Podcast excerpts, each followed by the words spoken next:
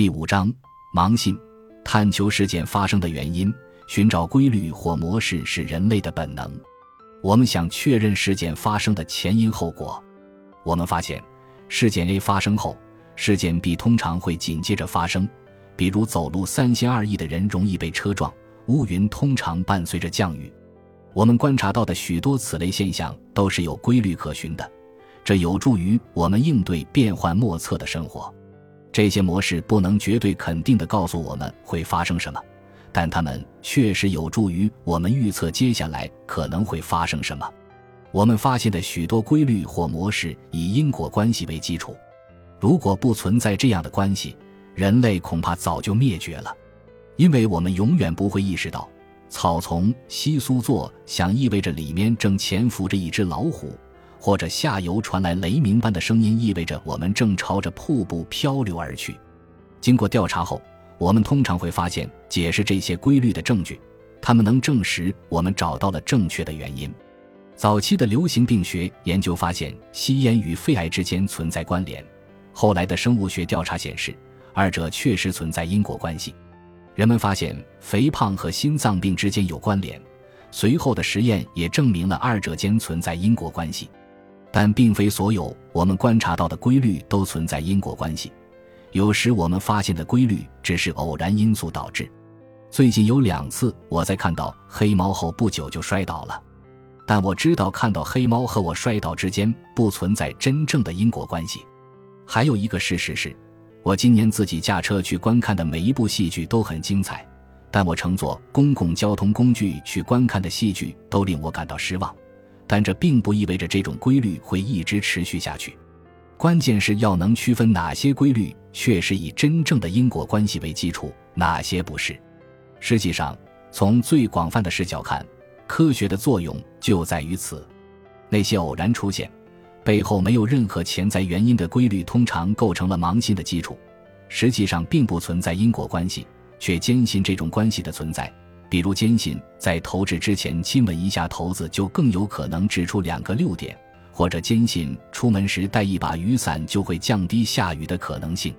识别规律并推断其中的因果关系能够促进人类的进化，发生在动物身上的情况可以证明这一点。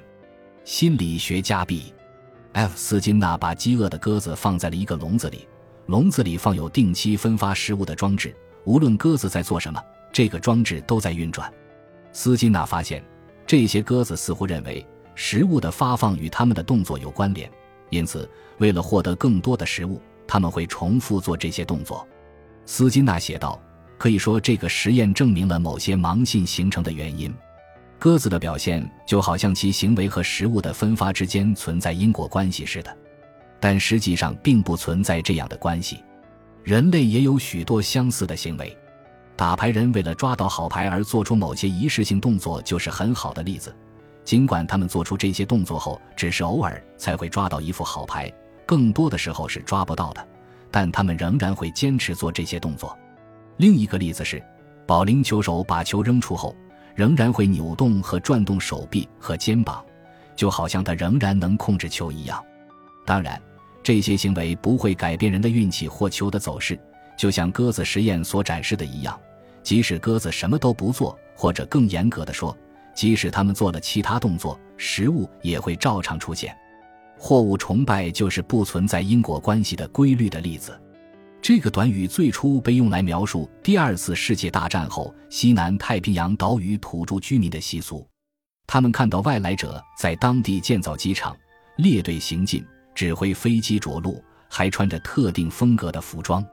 与这些奇怪行为相伴的是巨大的铁鸟到来，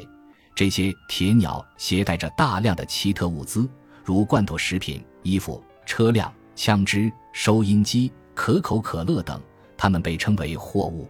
在战争结束、外来者离开后，土著居民推断，如果他们做出同样的行为，铁鸟就会带着货物回来，因此他们用稻草和椰子建造了简易机场，用竹子和绳子建造了控制塔，还把自己打扮成战争期间看到的外来者模样。他们戴着雕刻的木质耳机，在跑道上模仿着外来者做着引导飞机着陆的动作。他们观察到了一种规律，即外来者做出了一系列奇怪的行为后得到了丰厚的回报，于是他们推断二者间存在着潜在的因果关系，但实际上并非如此。即使一个事件经常在另一个事件之后发生，这也不意味着先发生的事件是后面事件的原因。统计学家对此有很明确的解释，相关关系不等同于因果关系。防晒霜销量通常与冰激凌销量同步增加，但二者之间不大可能存在因果关系，它们更可能是由同一原因导致的，即夏季天气炎热。同样，你会发现，每当早晨我的屋顶潮湿时，我就会带着雨伞出门，但潮湿的屋顶并不是我带伞出门的原因。哲学家和逻辑学家用一个拉丁短语来描述这一谬误 posthawkbrgopropterhawk， 即后此谬误。时间先后是因果关系存在的必要条件，但不是充分条件。体育运动也是概率发挥着极为重要的作用的领域。棒球投手特克温德尔就是个很典型的例子，他投球前会在地上画个十字。曼联队的足球运动员菲尔琼斯在主场比赛时会先穿左脚的袜子，在客场比赛时会先穿右脚的袜子。泰格伍兹会在锦标赛的最后一轮身着一件红色衬衫，不过这是因为他母亲的信仰，而不是他自己的。在体育比赛和涉及概率的运动中，热手效应是一种常见的盲信形式。人们相信，多次投篮成功的球员更有可能继续投篮成功，因为这样的球员手感好，如有神助。估计你也有这样的想法。我们曾有过走霉运的日子，也可能有运气爆棚的日子。在这样的日子里，我们更容易取得成功。但热手效应比这更微妙，它意味着球员在多次投篮成功后继续投篮得分的概率会增加。而且在随机游戏中，比如掷骰子，这种盲信也存在。事实上，当我们审视球员过去的表现时，我们一定会发现，他们的得分有时高于均值，有时低于均值。表现时好时坏才能体现出平均的意义。但热手效应指的是，当一名球员连续得分时，他继续得分的概率将高于平均值，即使比赛纯粹是随机的也是如此。也就是说，某些人认为仅靠过去成功的事实就能改变未来成功的概率。人们对这种现象有非常强烈的信念，甚至到了影响比赛结果的程度。在篮球比赛中，队友们通常会把球传给那些他们认为能连续投中的球员，因为他们相信这些球员此前连续投中会提高他们接下来投中的概率。这样的信念会使比赛变得更为复杂，因为热手效应改变了球员的行为，进而改变了球员得分的机会。尽管这不会改变接到球的球员每次投中的概率，但确实让他们获得了更多的得分机会。而且当这些增加的机会转化为更多的分数时，人们会更加坚信热手效应。当然，盲信可能因文化而异。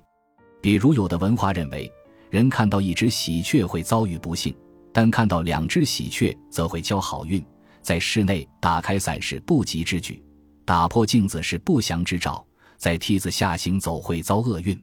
最后，这个例子说明了日常观察到的规律是如何演变为盲信的。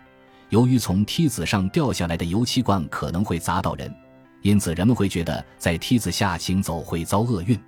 盲信形成后会自我强化，这是因为除了正规的科学实验，我们不善于检验假设是否为真。我们往往只关注支持我们理论的证据和事件，而忽视任何不利的证据和事件，这被称为证实偏差。例如，我曾在看到一只黑猫后被一块铺路石绊倒，我可能会把看到这只黑猫视为遭厄运的证据，而忽略了我看到另一只黑猫后未被绊倒的事实。尽管证实偏差最近才成为心理学家和行为经济学家深入研究的主题，但早在几个世纪之前，人们就知道它的存在了。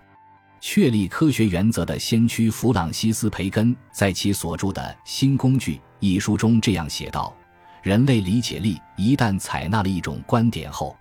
就会迁移一切其他事物来支持、强合于那种观点。尽管可以找到更多、更重要的相反事例，但他要么把它们忽视了，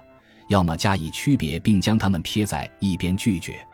人们快于那种虚想，于是就只记取那些相合的事件，对于不合的事件，即使遇到的次数多得多，人们也会忽视它们。感谢您的收听，喜欢别忘了订阅加关注，主页有更多精彩内容。